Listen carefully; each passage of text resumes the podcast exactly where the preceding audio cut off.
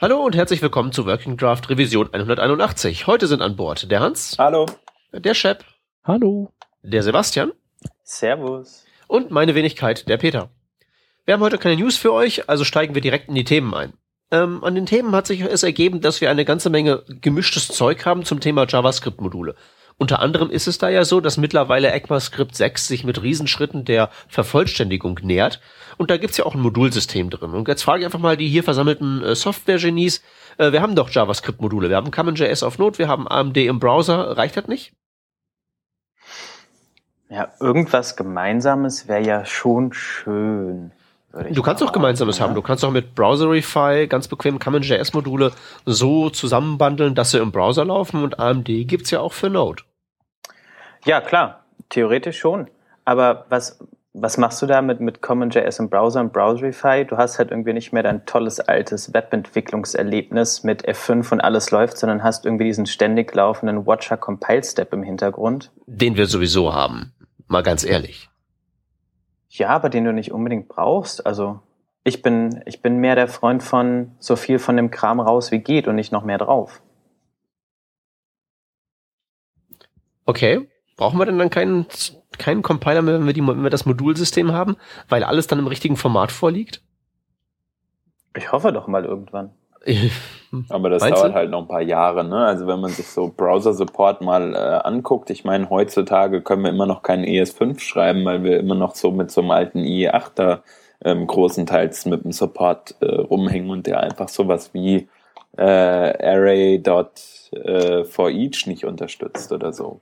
Ähm, also in der Realität ist es dann doch so, dass wir wahrscheinlich noch ein paar Jahre mit dem hängen bleiben werden, äh, zumindest im Browser, was wir da aktuell haben.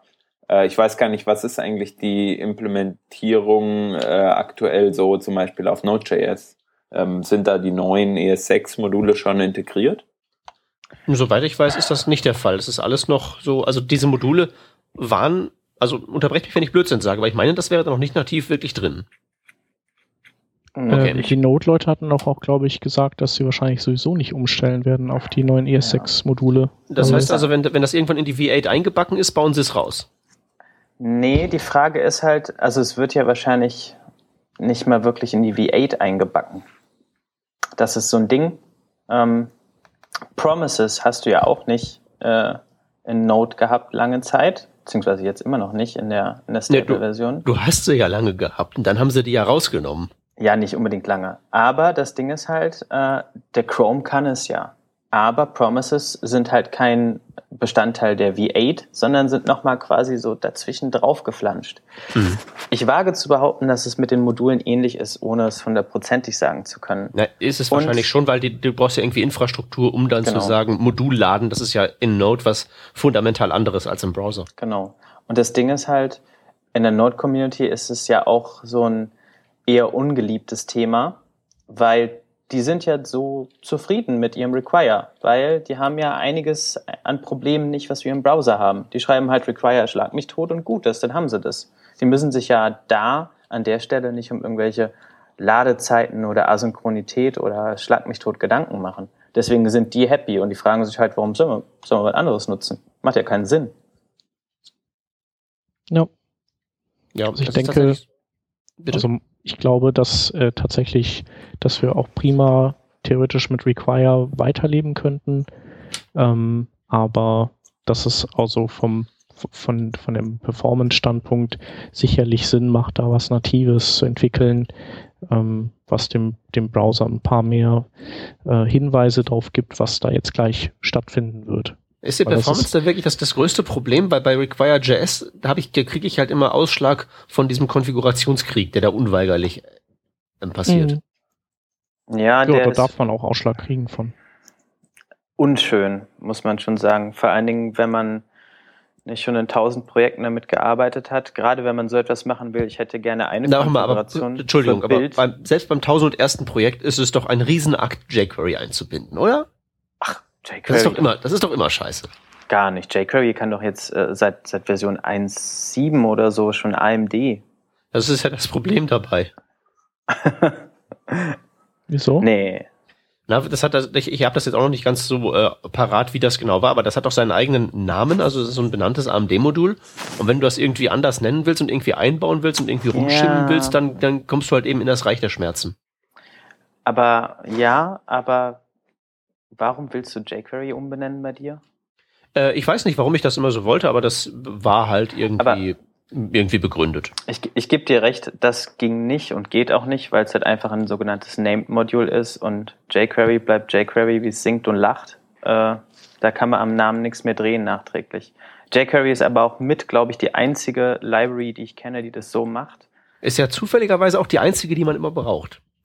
Ja. Aber ich glaube, das liegt daran, dass sich dann einfach die Plugin-Autoren darauf verlassen können. Also wenn die selber mhm. ihre Module auch universell aufbauen, dass, dass sie, wenn, dann eben jQuery requiren und nicht, und weil sonst müsste man in jedes Plugin ja reingehen und das modifizieren. Mhm.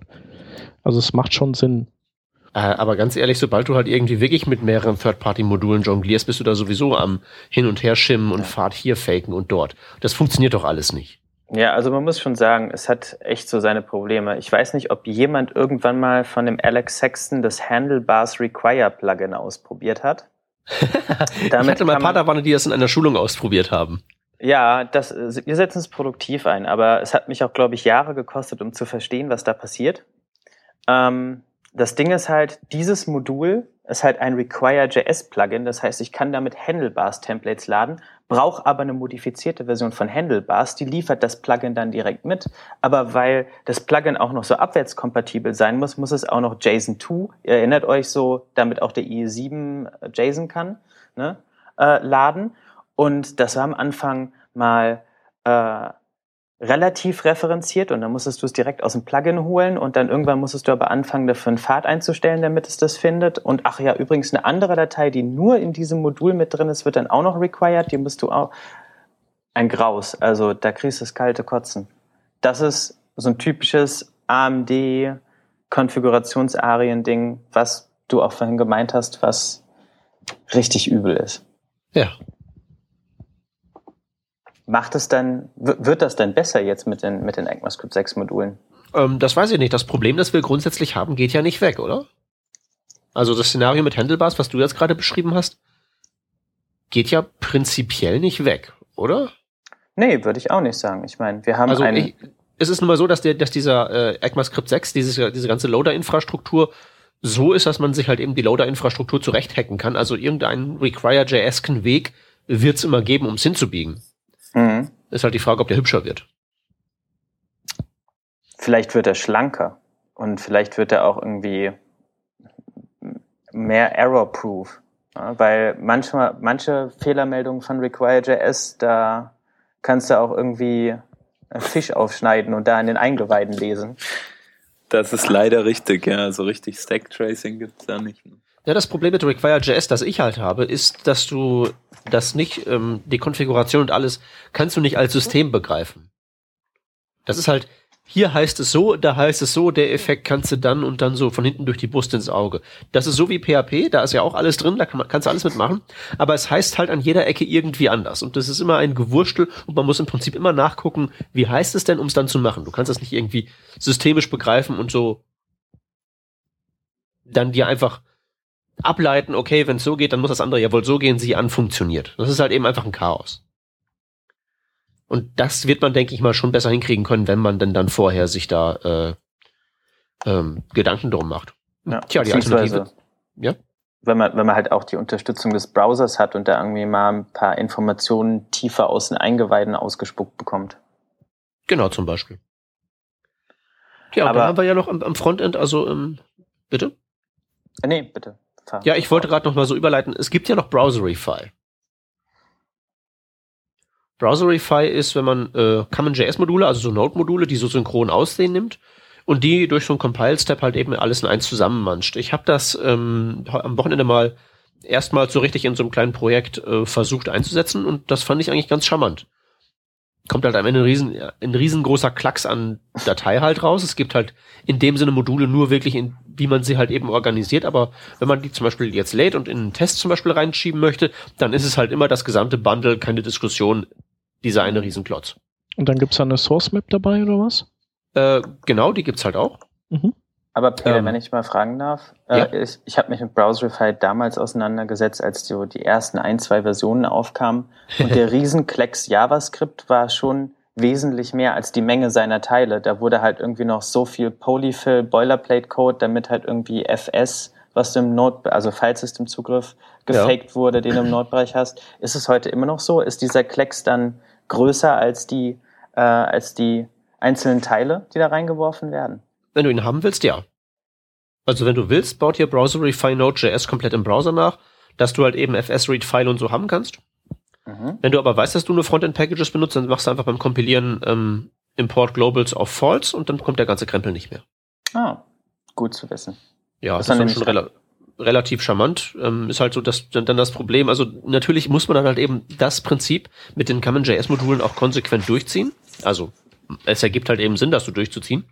Und da bist du halt bei dem Punkt, dass wenn du dann Tests schreibst, du deine Tests am besten auch als Common.js-Module haben willst und dann hast du auch deine einzelnen Unit-Tests, werden am Ende auch zu einem einzigen eigenen Riesenbundle zusammengemanscht und hast halt eben so den einen Test, wo alles drin ist und dann deinen Bundle, wo der Rest von deiner Applikation drin ist und lässt die beiden aufeinander los. Mhm. Dachte ich mir halt auch so, aber dann habe ich mir am Ende auch überlegt, aber eigentlich ist es so ja noch einfacher, weil wenn du zum Beispiel jetzt so mit Phantom.js was hast und du willst dann eben auch noch so eine Testrunner HTML haben, na, dann machst du halt eben einfach nur so alles in eins und gut ist. Ist ja auch irgendwo dann einfacher. Ja. Ist halt gewöhnungsbedürftig, aber andererseits denke ich mir halt immer, die Gesamtheit von Google lebt, lebt in einem einzigen Source Code Repository. Wenn die das dürfen, darf ich halt auch meine ganzen Tests in einer einzigen Datei haben. Hm. Also wenn du wenn du es unbedingt haben willst, ne, dann kannst du ja CommonJS Style, ich sage jetzt bewusst Style, denn es ist ja kein hundertprozentiges CommonJS mit Require.js schreiben. Ja, da brauchst du halt nicht diese Array-Konfigurations-Arie oder äh, Dependency-Arie für jedem deiner Module, wie das ja eigentlich der Standardweg von Require ist.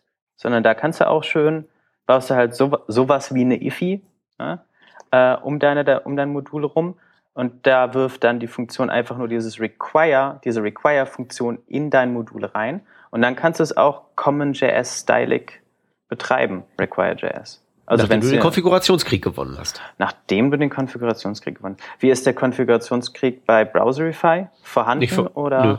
Nö, also ich habe das jetzt auch nicht wirklich so besonders. Also ich meine, die Aufgabe ist ja, die sich da stellt, ist ja wesentlich einfacher. Knote halt die Module zusammen, die da sind. Und bei solchen CommonJS-Modulen ist es ja so, dass da halt eben wirklich der Name einheitlich ist. Weil du machst halt eben npm install jQuery und dann ist halt eben jQuery da keine Diskussion. Und require jQuery ist dann eindeutig dem Ding zugeordnet, was du da reinlädst. Da ist also irgendwelches Rumgewurstel entfällt da halt eben größtenteils. Also die einzige Option, die ich bei Browserify benutzt habe, tatsächlich ist so eben implementier mir Node.js oder implementier es mir nicht. Es gibt noch mehr, aber ich habe halt mehr nicht gebraucht, um halt so da zum Funktionieren zu kommen. Ob da noch ein großer Krieg lauert, weiß ich nicht, weil so weit bin ich am Wochenende nicht gekommen, weil tatsächlich war das halt so, ähm, ich habe halt heute Morgen einen Tweet gelesen, den irgendwer retweetet hat. Es gab ja mal diesen Blogpost da von 37 Signals, bla bla bla, das Web war früher viel einfacher und wir können das wieder so haben. Ihr wisst ja, früher war alles besser, ne?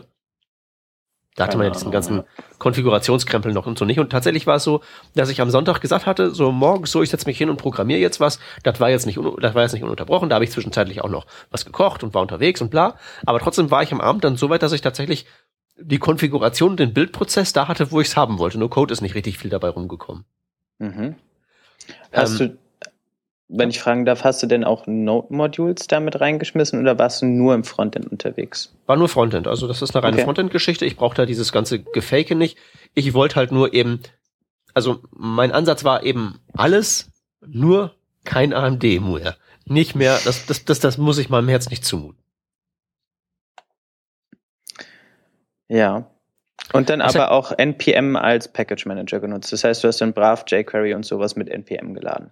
Genau, kein Bauer weit und breit. Weil das ist ja auch die Pest. Package Manager gibt's ja für Java. Wie viele gibt's da jetzt? Also Bauer, okay, und NPM, okay. Aber ich meine, geh mal zu einem normalen Programmierer hin und verargumentiere dem, dass du, wenn wir jetzt so einen AMD-Ansatz fahren, dass der halt eben zwei Package Manager haben muss. Der erklärt dann doch für bescheuert und das ist auch völlig zu Recht.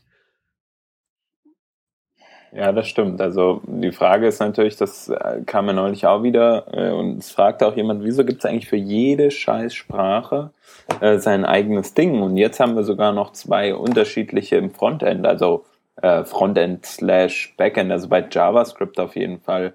Ähm, ja, nee, mindestens, mindestens. Ich habe letztens mit Meteor rumgespielt. Ihr erinnert euch vielleicht dieses ja. No Backend, ich schreibe einmal Code und der läuft halt eben einfach und ich weiß gar nicht, wie das geht. Die haben auch ihren eigenen Package Manager. Ja, das, das Problem ist, die mussten, haben irgendwie an so vielen Stellen irgendwelchen Mist modifiziert, dass die gar nicht mehr darum herumkamen. Also ja, ich, ich, ich will denen da auch keinen Vorwurf draus machen. Das Ding, Ding macht da auch echt schon. Sinn, weil diese Meteor-Packages sind halt schon relativ so viel Magic und so. Aber trotzdem, ich meine, bau mit, dem, bau, mit Ding Ding dann hast du drei Package Manager an den Hacken und irgendwann fängt es dann halt eben echt an. Aber ich, fällt, ich, ist Schluss. Ich glaube, da muss man auch irgendwie ein bisschen das, das Pferd von der anderen Seite aufzäumen, weil Bauer an sich als Package Manager für das Frontend ist ja nicht ein reiner JavaScript Package Manager wie NPM das ist. Wenn man jetzt mal da von den paar C-Modulen absieht, die mittlerweile auch gehostet werden, weil halt C Package Management auch schwierig ist äh, und NPM das gut kann. Aber Bauer an sich soll ja auch dafür deine HTML-Fragmente, deine Templates theoretisch nutzbar sein oder CSS-Frameworks. Also dementsprechend finde ich, hat es schon seine Berechtigung. Ob genau, dann machen wir einfach einen neuen Package Manager auf, der JavaScript und das kann, statt dem anderen umzubauen. Ja, da gab es ja Bestrebungen, der andere umzubauen, das wollten, das wollten die Node-Leute ja nicht. Jetzt es ist schon, schon klar, dass das politisch schwer durchsetzbar ist. Aber jetzt stehen wir vor dem Endprodukt und müssen das irgendwem verkaufen. Ja, das sehe ich durchaus dass das halt echt ein Problem ist. Ne? Wenn du jetzt in größeren Projekten deine eigene NPM-Registry und deine eigene Bauer-Registry aufsetzt, eigentlich ist es halt Kacke. Warum? Du, weil im Prinzip duplizierst du alles.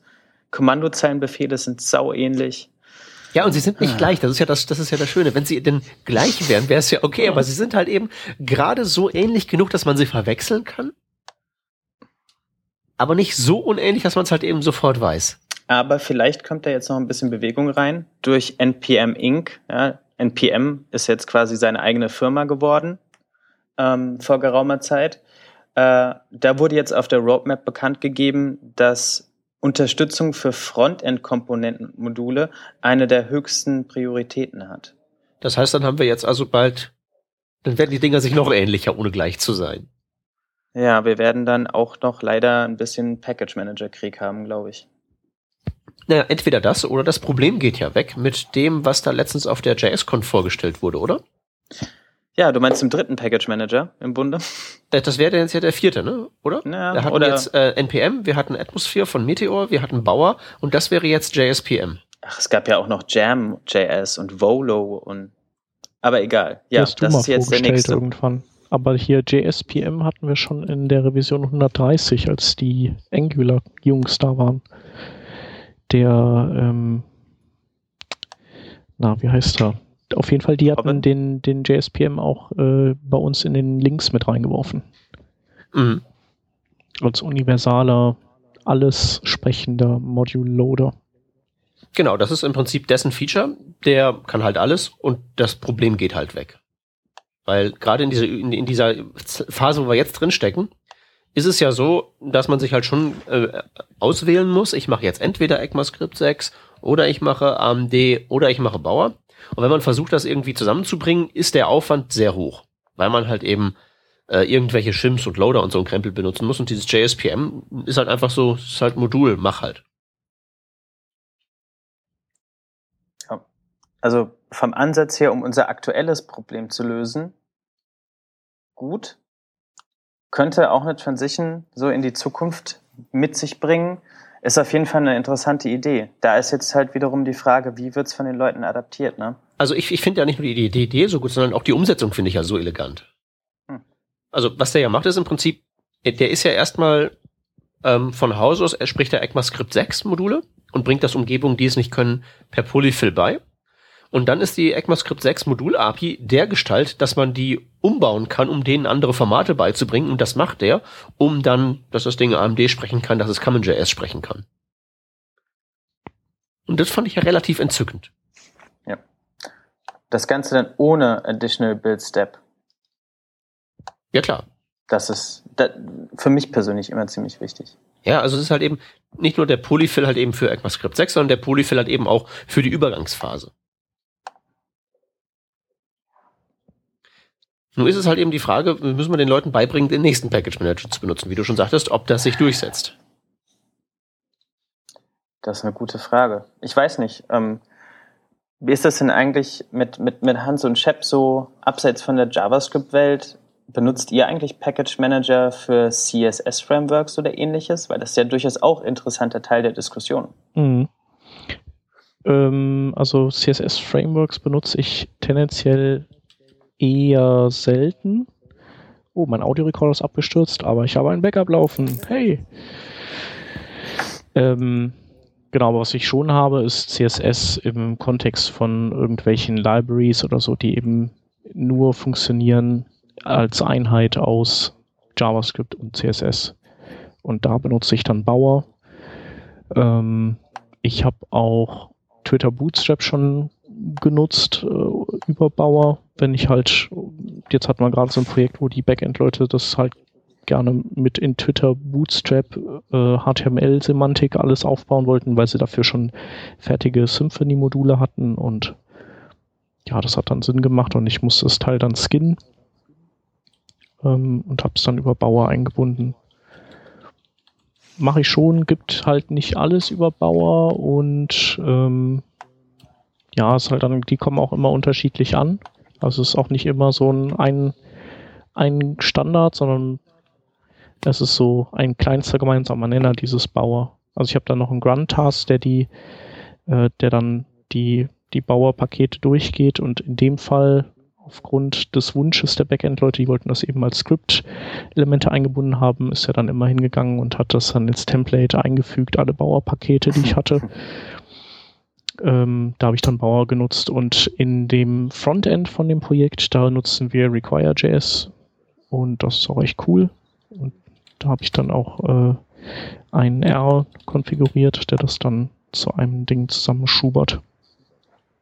Und ich muss sagen, mit dem Require, das finde ich schon ganz fein, weil man kann einfach die oder Module an sich finde ich super, weil man einfach schön ähm, alles in so einem Setzkasten sortieren kann und das schon gut. Tja. Aber Require wird wahrscheinlich ja nicht die Zukunft sein. Ich denke, da sind zumindest Peter und ich, in dem Punkt sind wir uns einig, oder? Es darf nicht die Zukunft sein.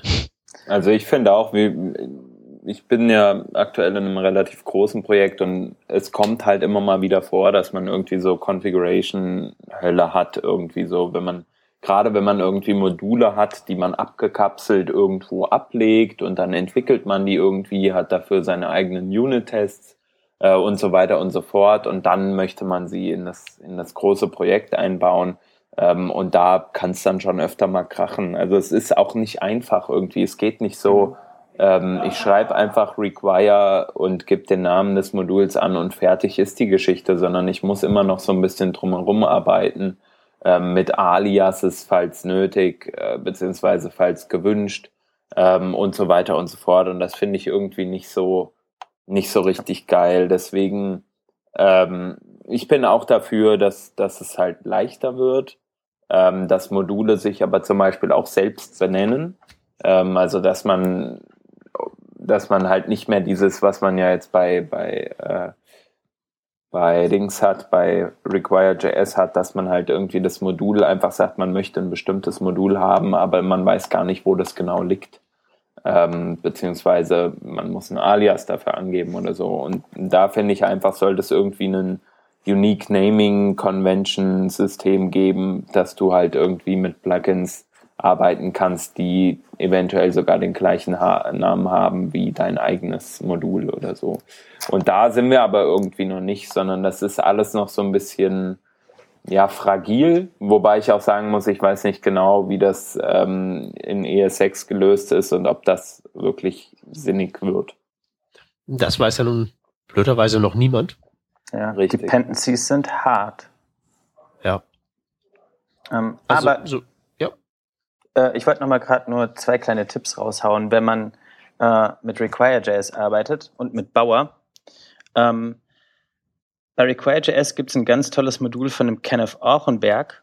Ähm, den äh, Dependency Tree Visualizer. Der baut dir eine tolle HTML-Seite mit der Visualisierung der Abhängigkeiten deiner AMD-Module. Das ist äh, auch sehr gut zum Debuggen, wenn man halt irgendwelche Dependencies hat, zum Beispiel, die sich gegenseitig abfragen und so Geschichten. Ähm, und wenn man mit Bauer arbeitet, gibt es noch einen netten Grunt-Task, den äh, Grunt Bauer Clean Task, der nach geringer Konfiguration einem alles aus dem äh, Components-Folder rausschmeißt, was man nicht haben will. Readmes und all den ganzen Dreck, den Leute mit hochladen, weil sie es nicht besser wissen. Okay, aber da man das ja eh nicht eincheckt, hat man das nur lokal auf seiner Platte und das stört einen eigentlich nicht. Ja, es gibt Leute, die checken das ein. Ah, okay, das was durchaus auch Sinn machen kann, wenn man Dependencies wirklich freezen will und wenn man seinen Bildprozess nicht abhängig machen will von GitHub zum Beispiel. Ja. Und wenn GitHub dann mal wieder down ist, leider einfach sagen kann, ich kann jetzt vielleicht zwei Stunden lang mein Produkt nicht liefern. Mhm. Ja, mhm. das, äh, das ist natürlich richtig, Tamatz. Ja. Das, das macht da schon Sinn. Und die andere Geschichte ist halt, gerade auf den großen Kisten, Bildservern und so, die du dir vielleicht auch mit vielen anderen Teams teilst, äh, gibt es manchmal doch noch Platzprobleme auf der Platte. Da sind jede äh, 50 Megabyte, die du gewonnen hast, weil du irgendwelche Beispielseiten mit Beispielbildern und sowas rausgehauen hast, Gold wert.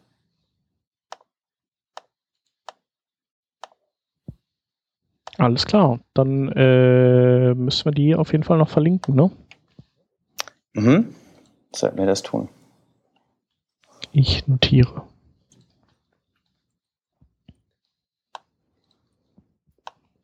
Okay. Gut. Also Module, viel zu tun. Ähm, eins sollten wir noch kurz erwähnen.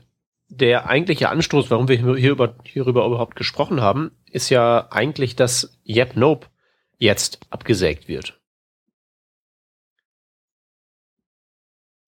Betretenes Schweigen, weil, ja. betretenes Schweigen, weil keiner von uns das Ding jemals benutzt hat. Interpretiere ich das richtig?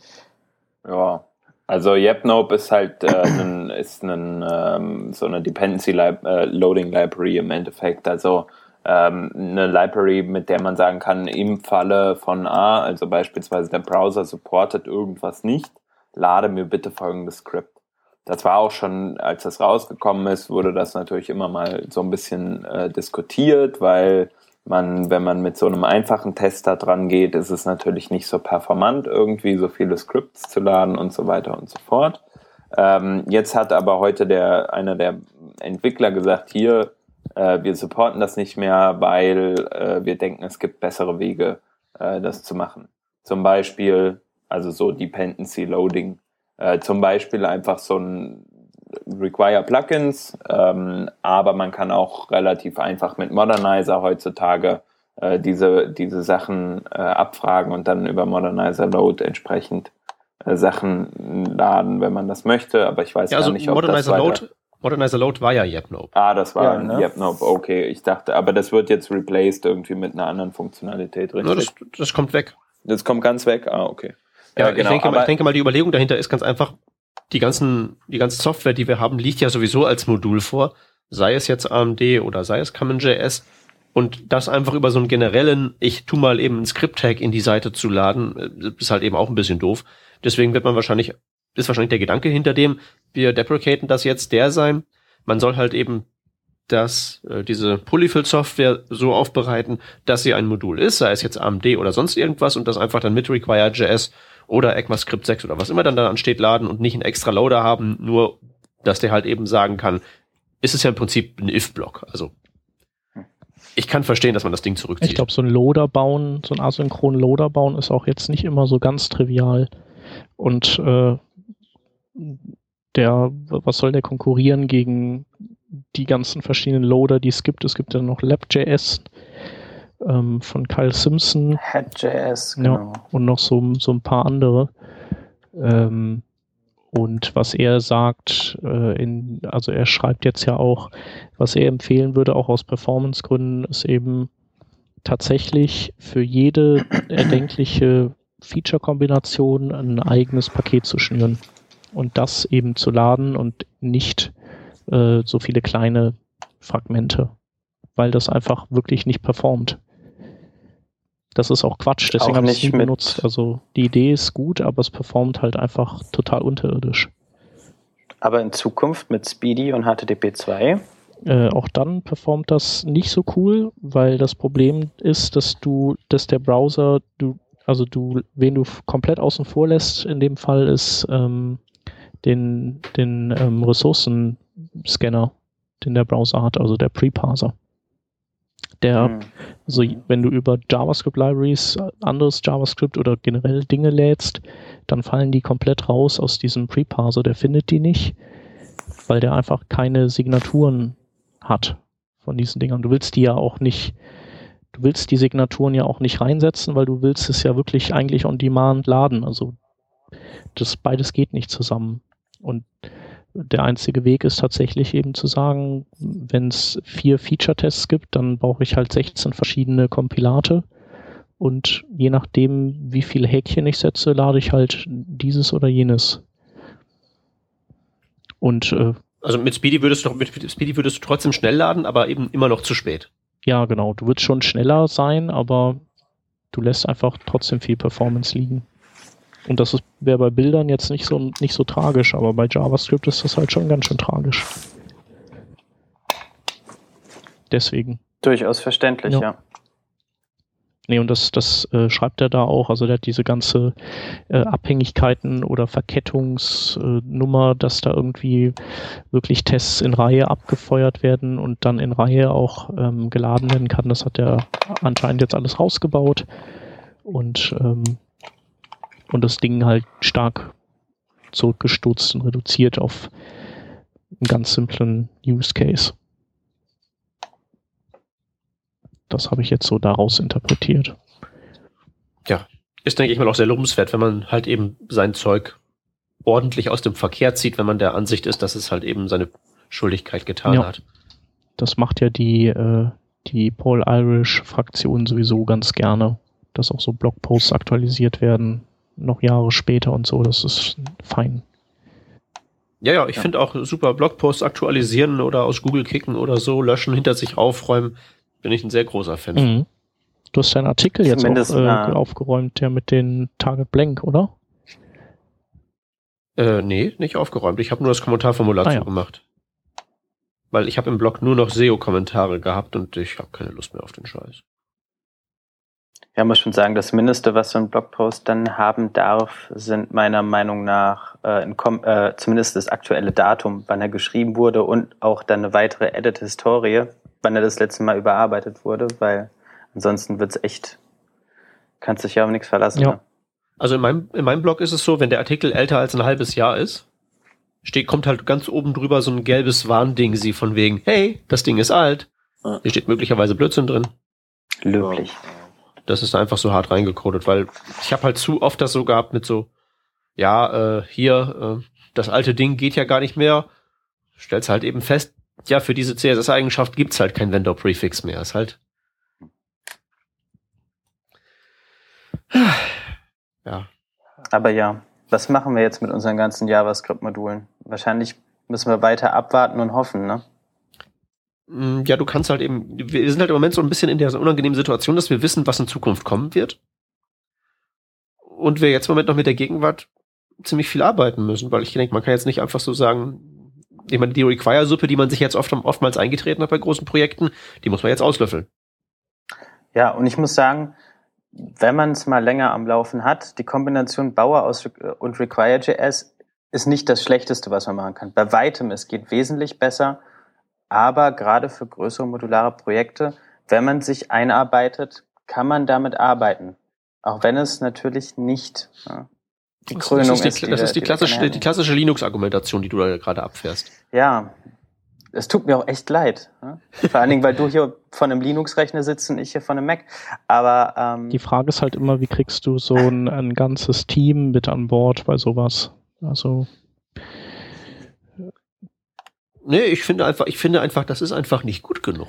Nö, sicher. Dieser Konfigurationskrieg, das ist einfach als, als so Software nicht akzeptabel. Also ich bin da jetzt immer so zu übergegangen und vergleiche jetzt so meine Software mit einem Auto.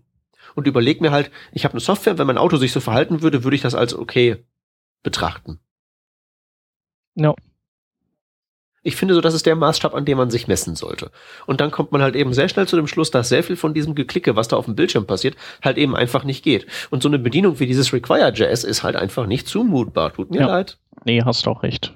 Aber JSPM wäre ja dann wahrscheinlich erstmal so ähm, das Ding, das man benutzen sollte, sofern man seine ganzen Kollegen davon auch begeistern kann, oder? Ja, also was heißt es benutzen sollte? Man sollte es zumindest mal so in Betracht ziehen und mal so damit rumspielen und dann mal so gucken, ob man da nicht vielleicht zu übergehen kann, weil es ist ja schon relativ neu alles. Ja. Naja, aber es ist ja ein Jahr. Aber ich denke mal, wenn so. Ja, trotzdem. Es, ist es hat halt eben noch nicht so, noch nicht so die große Traktion erfahren. Ja. Wenn du aber sowas wie NPM oder Bauer benutzt, weißt du halt eben, das Ding frisst nicht mal eben so deine Pakete, weil da jemand einen Programmierfehler eingebaut hat oder so. Ja. Zukunftssicherer scheint es auf jeden Fall zu sein. Und das ist halt immer so, lass man, lass man ein Auge drauf haben. Wobei ja auch die Bauer-Jungs in Richtung ES6-Modules gehen wollen in der Zweier-Version von Bauer. Da muss man auch mal sehen, was damit passiert. Ja, ich meine, das, dieser JSPM ist vom Ansatz her, dass er halt eben alles spricht, nicht nur zukunftssicher, mhm. sondern wenn das halt eben ein Griff ins Klo sein sollte und der Autor von einem Bus überfahren wird oder weiß ich was passiert, dann hat man halt immer noch nicht verloren, weil man halt eben immer noch eins von drei Modulformaten benutzt, was man mit irgendwas anderem benutzen kann. Also man investiert da jetzt nicht alles so auf eins und hofft, dass das durchkommt. Wenn der halt eben aus irgendwelchen Gründen scheitern sollte, ja mein Gott, dann hat man halt eben einen Haufen ECMAScript 6 Module. Ich denke mal, da wird es in Zukunft Schlimmeres geben als das. Oder halt eben einen Haufen AMD-Module oder halt eben eine Mixtur aus AMD und Common.js, das kriegt man auch irgendwie alles auf die Reihe. Ja. Nur, um halt eben jetzt so für die Zukunft gerüstet zu sein, um so den nächsten Schritt zu gehen. Wir haben jetzt nur das gehabt oder nur das gehabt. Wie bringt man das zusammen? Wie verknoten wir das damit, dass wir im Laufe der nächsten zwei Jahre ECMAScript 6 benutzen wollen? Da scheint mir das einfach vom Ansatz her eine sehr sinnvolle Sache zu sein. Und wie gesagt, ich bin von der Implementierung sehr entzückt. Wir haben in den Schaunotizen ein etwas längeres Video, wo der gute ähm, Autor das mal in aller Ausführlichkeit und sehr entspannt vorstellt und dann im Prinzip so ein Killer-Feature nach dem anderen so raushaut und der steht da einfach so erzählt, so und der kann das und das geht auch und das habe ich so gemacht und das läuft auch und guck mal hier, so geht das und das ist ganz toll, weil das im Prinzip 40 Minuten so geht. Ich war wirklich sehr begeistert davon. Ja, der macht es äh, auf eine sehr lockere, natürliche Art, so zurückgelehnt, Live-Coding, Respekt. Mhm. Und vor allen Dingen 40 Minuten lang ohne Fehler. Also Live-Coding nicht schlecht, mein Herr. Okay, JSPM ist unser Tipp. Ähm, tun wir einen Deckel auf die Module? So machen wir es. Machen Lassen wir sie noch ein bisschen weiter köcheln. Genau, bis sie gut durch sind. Ähm, und während sie so rumköcheln, reden wir mal über so ein paar Veranstaltungen, die hier am Start sind, ne? Ja. So, das Wort, wie spricht man das aus? Delacathon. Klingt wie eine Mischung aus Krankenhausbakterie und sportlicher Betätigung. Ich finde eher, es klingt sowas eher wie, wie das Monster aus der Tiefe oder so. Ja. Naja, ich bin auch eher ein bisschen fürs Erstere. äh, aber Sebastian, genau, du bist ja hier, ähm, weil das so ein Ding von dir ist, The Lackathon. Dalek ja. kommt da drin ja drin vor. Wir haben ja über Dalek.js schon mal gesprochen, das ein oder andere Mal, glaube ich. Ja, vor fast genau einem Jahr habe ich es, glaube ich, vorgestellt hier. Ah, Und trotzdem er, erzählst du noch mal ganz kurz, was das was eigentlich ist, damit. Genau. Ah ja, genau. Dalek.js ist so ein kleines Testing-Tool für Webseiten, kein Unit-Testing-Tool, sondern so Integration-Tests ähm, für Leute, die äh, Selenium nicht lernen wollen, nicht dürfen, nicht können, keinen Bock auf Java haben, einfach Frontend-Leute sind und solche Integrationstests wie mit Selenium in JavaScript schreiben wollen, ohne irgendwelche Konfigurationen aufzusetzen. Ja, das heißt quasi das jQuery der Integrationstests, so für jedermann. Und vereinfacht gesagt ist das einfach, du skriptest Webbrowser mit JavaScript. Genau. Ja, es macht Damit halt du halt eben sagst, Ladeseite so und so, klick auf den Button und guck, ob das passiert. Genau, und wenn man dann irgendwie, das kann man mit einem Headless-Browser wie dem Phantom machen, kann man aber auch zum Beispiel mit dem Chrome machen oder mit dem iOS-Emulator auf seinem Rechner. Und dann kann man den auch mal schön zugucken, wie er in einer Mordsgeschwindigkeit über die eigenen Seiten rotzt. Ich nutze das sehr gerne zum Screenshots machen. So das tun sehr viele, ja in X-Auflösungen mit N-Browsern einfach mal so alles abfotografieren. Das ist sehr schön. Genau. Aber leider war in den letzten Monaten, ist es nicht so wirklich vorangekommen vom Code. Ist ja auch so, war so mein erstes größeres Open Source Projekt und eins, was ich total vernachlässigt habe, oder nicht vernachlässigt habe, sondern total unterschätzt habe, war so Community Management. Ne? Du hast Google Groups, du hast Stack Overflow, du hast die GitHub Issues, du hast Leute, die dich direkt per Mail anschreiben und die wollten ja alle gern mal bedient werden und so. Und desto mehr Leute auf den Zug aufgesprungen sind, desto mehr Anfragen in irgendwelche Richtungen gab es, desto weniger Zeit hatte ich auch was am Code wirklich zu machen von dem Ganzen. Und da ist jetzt äh, unser heute nicht anwesender Kollege Rodney auf die Idee gekommen, wir könnten ja mal so einen super intensiven Fünf-Tages-Hackathon machen. Und dann werden wir jetzt äh, am Samstag, Sonntag und Montag in Köln in der Botfabrik sitzen. Das ist ein kleiner Coworking Space in der Südstadt. Äh, und werden da fröhlich vor uns hinhacken. Äh, genauso wie am Dienstag und Mittwoch dann noch in Karlsruhe im, im Adlerhorst. Und Leute sind halt eingeladen, uns da mal zu besuchen. Und wer uns da gar nicht besuchen kann, weil das zeitlich und ortstechnisch gar nicht passt, äh, da werden einige Tasks noch vorbereitet auf äh, eine Art Trello-Board, sowas in die Richtung äh, geschrieben, so dass Leute online am Hackathon teilnehmen können und man ist den ganzen Tag dann im IRC auch mal erreichbar endlich und ähm, ja, da wollen wir ganz viele Leute mit einspannen, um das Ding endlich mal aufs nächste Level zu heben. Wann ist das nochmal genau? Ähm, ha, jetzt hast du mich mit dem Datum. Aber ungefähr? Ähm, äh, ich gucke gerade hier mal in meinen Kalender. Also am Samstag, den 26., Sonntag, den 27. und Montag, den 28. Juli sind wir in Köln in der Bottfabrik und am 29. und 30. in Karlsruhe im Adlerhorst. Das ist ja schon nächste Woche. Und das ist ja schon nächste Woche, genau. Äh, am besten, um da up to date zu bleiben, einfach dem Dalek.js-Account auf Twitter folgen, weil da werden dann jetzt die letzten Neuigkeiten diese Woche noch zu gepostet. Auch die Links zu den verschiedenen Geschichten, wie man auf das Board kommt. Die werden auch noch anders gestreut, aber hauptsächlich Twitter.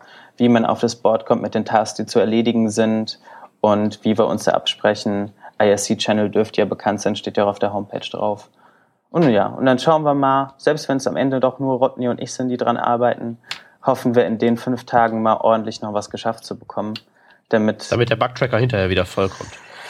Genau. es ist halt noch in Teilen auch im internen Code sehr prototypisch, weil es war ja, ist ja entstanden aus einer fixen Idee und nicht aus dem Wunsch, ich baue jetzt mal ein Framework, sondern aus der Idee des, ach, geht mal und das geht ja und lass uns das noch dran flanschen, weil das funktioniert ja irgendwie und so.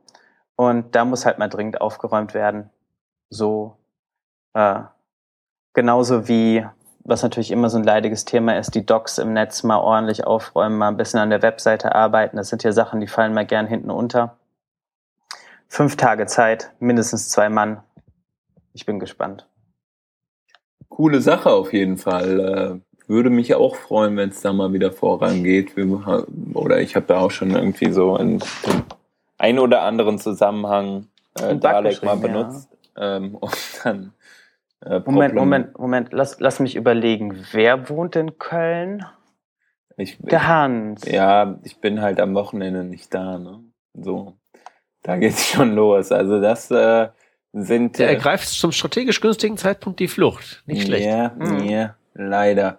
Äh, nee, das, das finde ich auch schade, ähm, aber ich versuche mal wieder auf anderer Flur da ein bisschen tätig zu werden. Ist auch immer die Frage, bin ich jetzt der beste Mann bei so einem Hackathon oder bin ich nicht eher der, der vielleicht fürs Bug-Reporting zuständig sein würde? genau. Ja, äh, coole Idee auf jeden Fall. Ähm, Mal schauen, wie es wird, genau. Genau, ich freue mich auf jeden Fall auf den Outcome und äh, hoffentlich kommen ein paar Leute vorbei und ähm, helfen euch ein bisschen beim Hacken. Ja.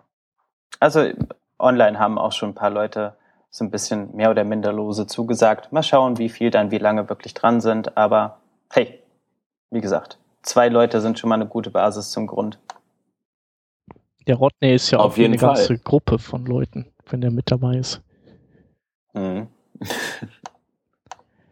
Der programmiert auch auf zwei Rechnern gleichzeitig. Hat ja auch zwei Hände, ne? Ja, und raucht dann dabei. Ja. Bei ihm ist es wahrscheinlich wirklich so, wie, wie, wie so sich Otto Normalverbraucher das Programmieren so vorstellt, so Tatort-Style, ne?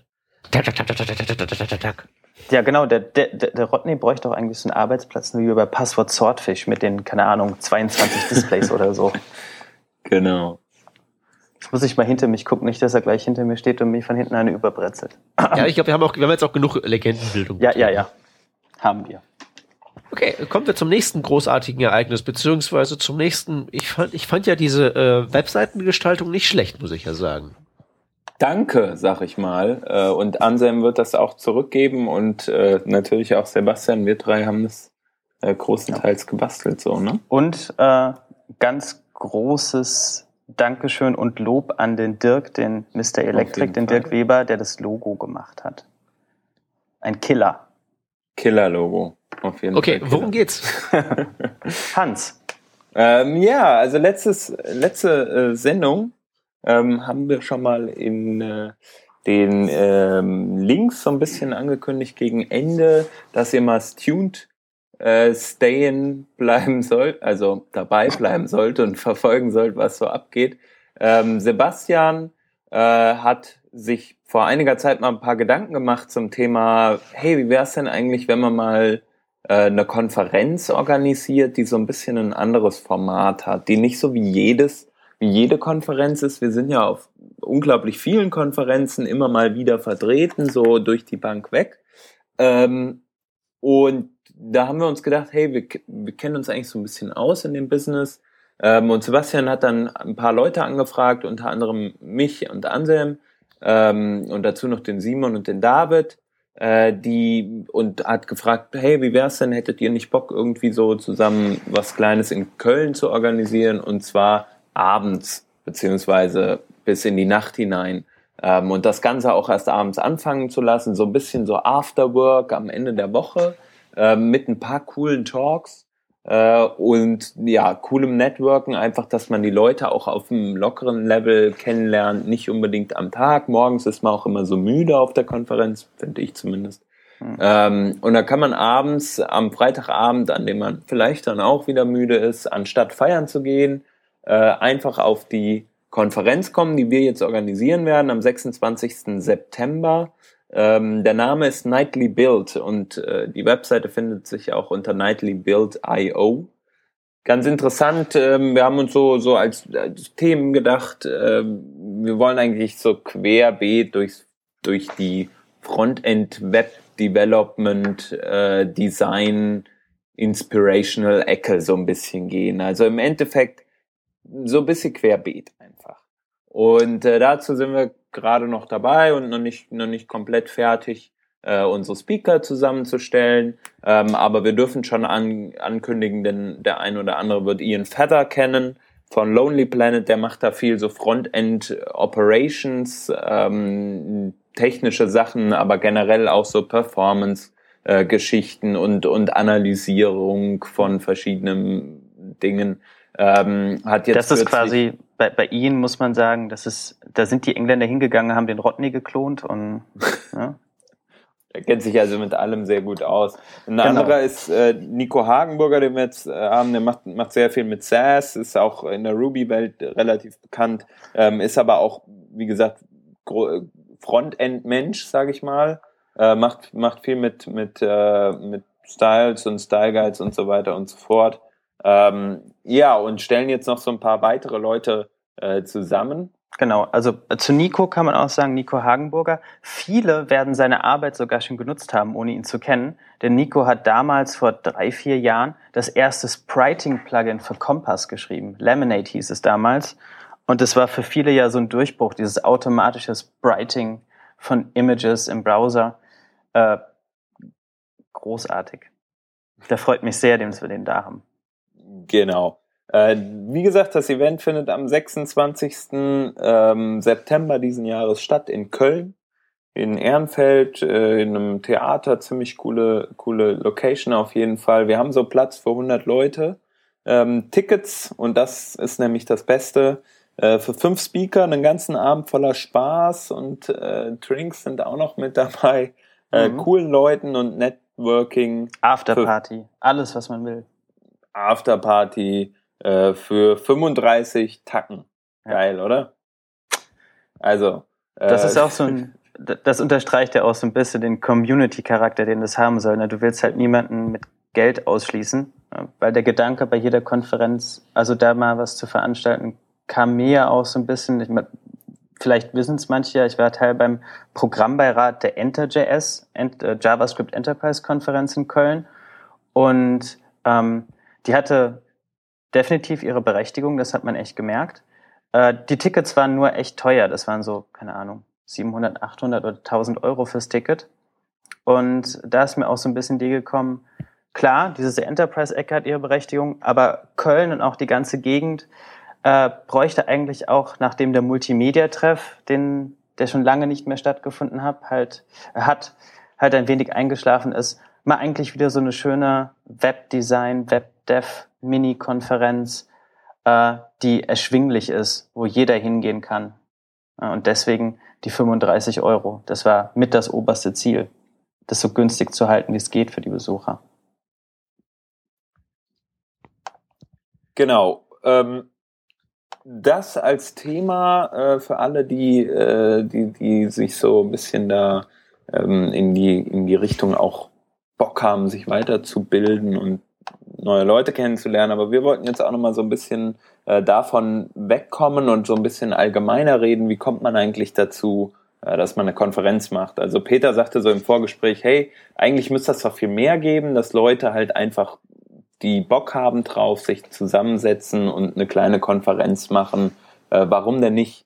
Ähm, wollt ihr nicht mal erzählen so ein bisschen? Und das war jetzt so der An Anlass. Also wir haben ja jetzt schon kurz die Vorgeschichte erzählt, wie das äh, passiert ist, aber ich weiß nicht, Sebastian, vielleicht willst du noch so ein bisschen erzählen, wie jetzt unser Setup so ist und wie wir mhm. äh, eigentlich jetzt so voranschreiten. Ja, und auch so die, was mich jetzt interessieren würde, wäre so, wie plant man jetzt sowas so wirklich vom systematischen Herangehen? Also mit was fängt man halt überhaupt an und eine Kalkulation und was nicht alles. Ja. Also man muss sagen, bei uns ist es vielleicht nicht der ganz klassische Fall gewesen. Bei uns war als allererstes das Venue da. Äh, wir machen das in einem äh, kleinen, neu gebauten Theater in Köln-Ehrenfeld, das Kölner Künstlertheater. Und durch einen Bekannten von mir wurde wieder halt gesagt, so hier Sebastian, äh, du hattest vor Monaten mal erwähnt, wäre cool was zu machen. Äh, die haben an dem Wochenende, könntet ihr da echt günstig an eine Räumlichkeit kommen, die für sowas Konferenziges geeignet ist.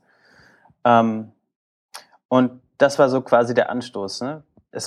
Gab die Möglichkeit, die Chance auf ein ordentliches Venue, was bezahlbar ist, was ja in Köln oder in größeren Städten allgemein auch schwierig ist. Ähm, und von da aus dann zu sagen, okay, das ist die Basis, von da kann man weiterarbeiten. Ähm, dann, wie gesagt, hatte ich damals Hans, Anselm, David, Simon gefragt, so hier, Jungs, äh, alleine kriege ich das nicht hin, habt ihr nicht Lust? Äh, ich kenne euch, ihr habt Ahnung, ich vertraue euch. Und dann haben wir uns halt an einem, an einem schönen Sonntag mal getroffen, uns zwei Stunden hingesetzt und gebrainstormt. Oder Hans, anders kann man es ja nicht nennen. Es war Brainstorming in alle Richtungen, oder? Ja, eigentlich schon. Also irgendwie waren aber alle auch so ein bisschen so, die hatten, wir hatten alle den Gedanken, ja, das findet ja eh statt. Wir machen das ja jetzt eh. Und dann haben wir einfach so ein bisschen so gelabert, ja, was könnte man denn machen? Ähm, haben aber alles irgendwie schon mitgeschrieben und das war dann auch schon so, so ein bisschen so, ja, da, da leiten sich doch schon Actions draus ab. Und dann äh, haben wir einfach irgendwie so, zack, hat's, hat's Klick gemacht und alle hatten Bock. Ähm, und dann haben wir, haben wir es halt gemacht. Ne? Ja. Man muss ja auch sagen, äh, es ist ja ein Non-Profit-Event. Es geht nicht darum, dass wir uns da die Taschen voll machen, sondern wir wollen halt mit wenig viel erreichen. Ähm, und es von Anfang an, das war halt die Idee, okay, wir wollen günstige Ticketpreise haben, wie zum Beispiel damals der Multimedia-Treff in, in Köln. und dann hat man halt gesagt, okay, wenn wir halt da irgendwie 100 Leute reinbekommen, und davon kommen vielleicht drei Viertel der Plätze bekommen wir weg und jeder bezahlt 35 Euro, dann haben wir irgendwie so, so eine Basis von x Euro. Das Venue, da hatten wir ja schon die Kosten, konnten wir dann so ein bisschen gegenrechnen und haben dann weiter überlegt, okay, wenn man jetzt Sprecher einfliegen lässt, jetzt können wir nicht irgendwie fünf Leute aus Amerika holen. Was gibt's denn hier so in Deutschland oder in den Benelux-Ländern oder eventuell halt auch noch ein, zwei, was ja dann theoretisch möglich wäre aus äh, England oder so. Und dann hat sich das immer so weiterentwickelt, auch in diesem Gespräch. Und wir haben halt alles immer weiter mit notiert. Wir hatten halt ein Datum, ein Venue, wussten, was wir an Eintrittspreis haben wollen und was wir da am Ende raus haben. Und dann war halt so die Frage so, können wir Sponsoren aktivieren, um das, was uns noch fehlt, rauszuholen beim ein, äh, das, was wir halt nicht nur über den Eintrittspreis reinholen können. Und ja, da ist natürlich Köln als alte Klüngelstadt auch nicht so schlecht. Man hat über die Jahre viele Leute kennengelernt in Agenturen und so. Und da hatten wir dann Glück, dass wir mit, mit Denkwerk und Artegic jetzt auch äh, relativ schnell durch Freunde oder durch Simon, der zum Beispiel bei Denkwerk noch arbeitet, äh, zwei Sponsoren an den Start bekommen haben.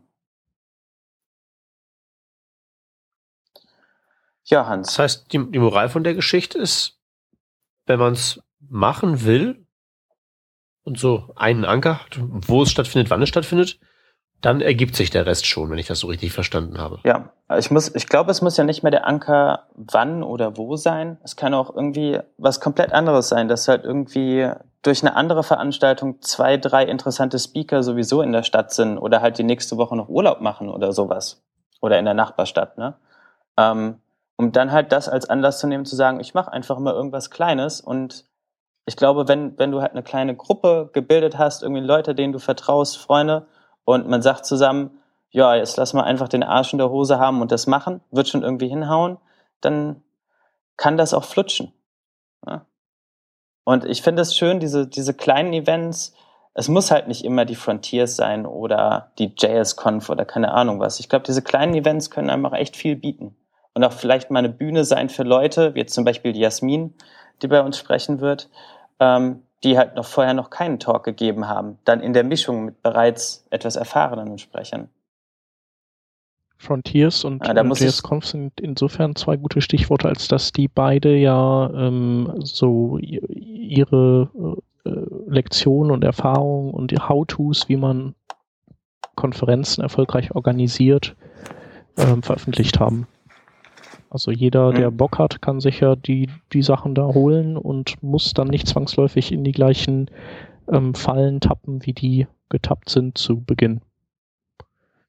Wobei wir uns das ja auch angeschaut haben und vieles ist leider halt nicht für den kleinen Rahmen applizierbar. Mhm. Ne? Wenn die halt sagen, ey, wir haben halt für 300 Leute Essen aufgetischt in fünf verschiedenen Arten und Weisen, das kriegst du auch irgendwie anders sehr schwer runterkomprimiert auf. Ja, ich Kleineres. Denke, so kleine Konferenzen, die ähneln ja stark einem, ähm, einem sehr großen Meetup.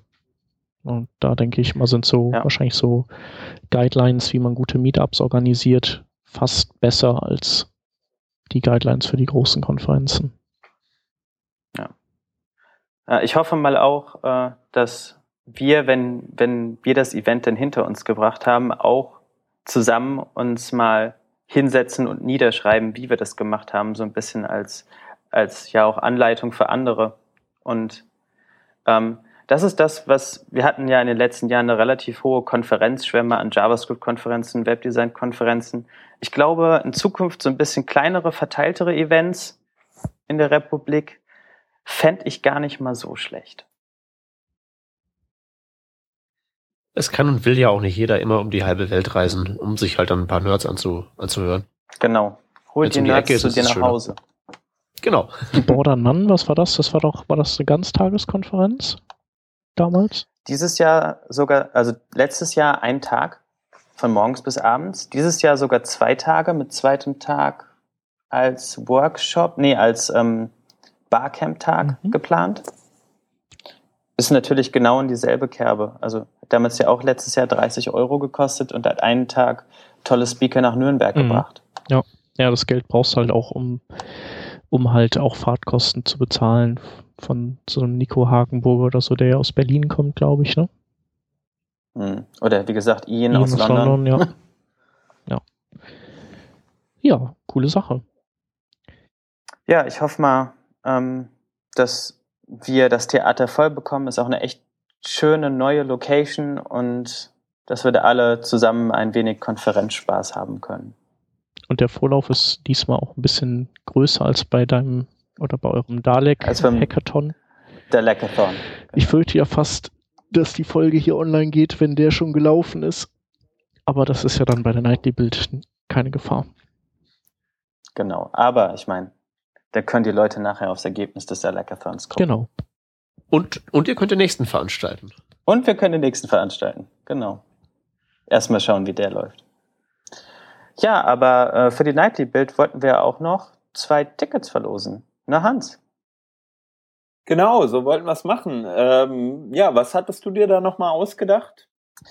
Also ich fände es ja schön, wenn die Leute äh, uns Working Draftlern denn mal schreiben würden, wen sie denn gerne mal auf so einer kleinen Konferenz bei sich um die Ecke sehen wollen und, wenn es in den Tweet passt, warum. Ähm, da würden wir dann einfach mal die schönsten, obskursten oder auch passendsten Sachen je nach unserem Gusto aussuchen und da zwei Tickets verlosen für die Nightly Build. Weil äh, das ist, kann ja auch mal so ein bisschen für zukünftige kleine Events, die dann vielleicht aus dem Boden sprießen, äh, so ein bisschen Inspiration sein, wenn Leute unbedingt mal den, diesen oder jenen Menschen gerne so bei sich um die Ecke, sage ich jetzt mal, sehen wollen. Ja, das ist eine gute Idee. Tatsächlich auch als Inspiration für zukünftige kleine Konferenzen. Ja, wie gesagt, dann tweetet an den Working Draft und wir suchen was aus und melden uns dann. Ja, euch. oder wer kein Twitter hat, der darf natürlich, der wird da auch nicht ausgeschlossen, der kommentiert einfach unter workingdraft.de slash 181 slash und dann einfach unten zu den deutlich nicht sichtbaren Kommentaren und da das dann reinposten. Ist das subtile Kritik Nein, an unserem super Webdesign? gar nicht. Der Axel Rauschmeier fand das total gut, unser Design. Was mit Postkarten? Postkarten ist nicht Postkarten so. an Rodney. Genau. Alles klar. Ja, feine Sache. Also zwei Karten und 26.09. steigt dann die Party. Genau. Abends in Köln mit Kölsch und so. Wer Fragen hat, gerne eine E-Mail schreiben oder bei Twitter oder sonst irgendwas. Äh, genau. O oder Postkarte an Rodney. Oder Postkarte an Rodney. Wunderbar. Dann wird Juri, dann haben wir noch zwei äh, kleine Links, bevor es dann in die äh, Pause bis zur nächsten Woche geht. Äh, der erste, den stelle ich mal vor, und zwar ist das ein Grunt-Plugin, ähm, also ein NPM-Modul, das heißt JIT Grunt, Just in Time Grunt. Äh, und was das Ganze macht, äh, es lädt ähm, Tasks für Grunt genau dann, wenn sie gebraucht werden. Ihr kennt das vielleicht, ihr lasst irgendwie euren Watcher nebenher laufen ähm, und äh, dann müsst ihr irgendwie, dann wird irgendwie SES kompiliert, aber ihr habt in eurer Watcher-Task irgendwie äh, fünf bis zehn andere äh, Tasks, die da auch für irgendwas zuständig sind. Ähm, und was, was dieses JIT Grunt dann jetzt macht, es kompiliert oder es lädt nur die Task, die auch tatsächlich verwendet wird äh, zum, zum Zeitpunkt X. Das heißt, es werden nicht alle Tasks vorzeitig geladen. In, äh, sag ich mal, Projekten mit einem nicht so riesigen Setup ist das auf jeden Fall eine Zeitersparnis, weil es halt erst ähm, zum Zeitpunkt, äh, wenn es wirklich gebraucht wird, eine Task geladen wird und nicht alle komplett durch die Bank weg auf einmal. Wenn man jetzt an größere Projekte rantritt, wo man dann ähm, auf einmal sehr, sehr viele Tasks nacheinander laufen lassen muss, da muss man erstmal evaluieren, ob das sinnig ist. Ähm, Peter und Sebastian sagen, das funktioniert sehr, sehr gut bei Ihnen im Projekt. Bei uns funktioniert das auch super. Ähm, allerdings mit der Einschränkung, die ich eben genannt habe. Pro Task waren das bei uns so 100 Millisekunden, die draufkamen äh, für jede, äh, bei jeder Task, die äh, geladen wird. Ähm, das heißt, wenn man dann irgendwie zehn äh, Plugins, äh, zehn Tasks lädt, dann äh, hat man halt eine Sekunde weg und wenn das komplette Taskladen am Anfang auch nur eine Sekunde dauert, dann ähm, ja, macht sich das praktisch wieder äh, zunichte. Deswegen da einmal gucken, ob das sinnig ist. Der zweite Link, den stelle ich vor, den schieben wir jetzt schon ein paar Revisionen äh, durch unser Trello-Board. Und äh, wir haben es einfach nicht geschafft, den alle zu lesen, um darüber diskutieren zu können. Ähm, es ist ein sehr, sehr langer Artikel, der sich da, damit beschäftigt, wie man ähm, eine ideale Balance aus Produktivität und, sag mal, äh, Vermeiden von Burnout und Motivation im, in einem Projektteam hinbekommt und ähm, ja, stellt da gewisse Theorien auf, wie das gehen kann und legt auch verschiedene Zusammenhänge dar, die sich positiv oder eben auch negativ äh, auswirken können auf das Team und auf das Projekt. Und das ist auf jeden Fall super interessant und natürlich noch viel interessanter für irgendwelche Projektmanager, die ihr Team gerne mit der Peitsche vorantreiben. Ähm, wenn das Leute sind, die vielleicht auch mal über den Tellerrand gucken wollen, dann könnt ihr denen diesen Artikel mal geben. Und äh, vielleicht läuft es dann im Team noch besser als vorher. Ja, und das war's. Dann sagen wir vielen Dank, Sebastian. Ich, wie immer, danke, dass ich mal wieder zu Gast sein ja, durfte. Ja, macht immer Spaß mit dir. Du musst einfach öfter mit kommen. euch auch. Genau. Und ähm, ja, an alle Hörer, die mitgehört haben, vielen Dank. Und wir hören uns dann nächste Woche wieder. Machen wir. Tschüss. Tschüssi. Tschüss. Tschüss.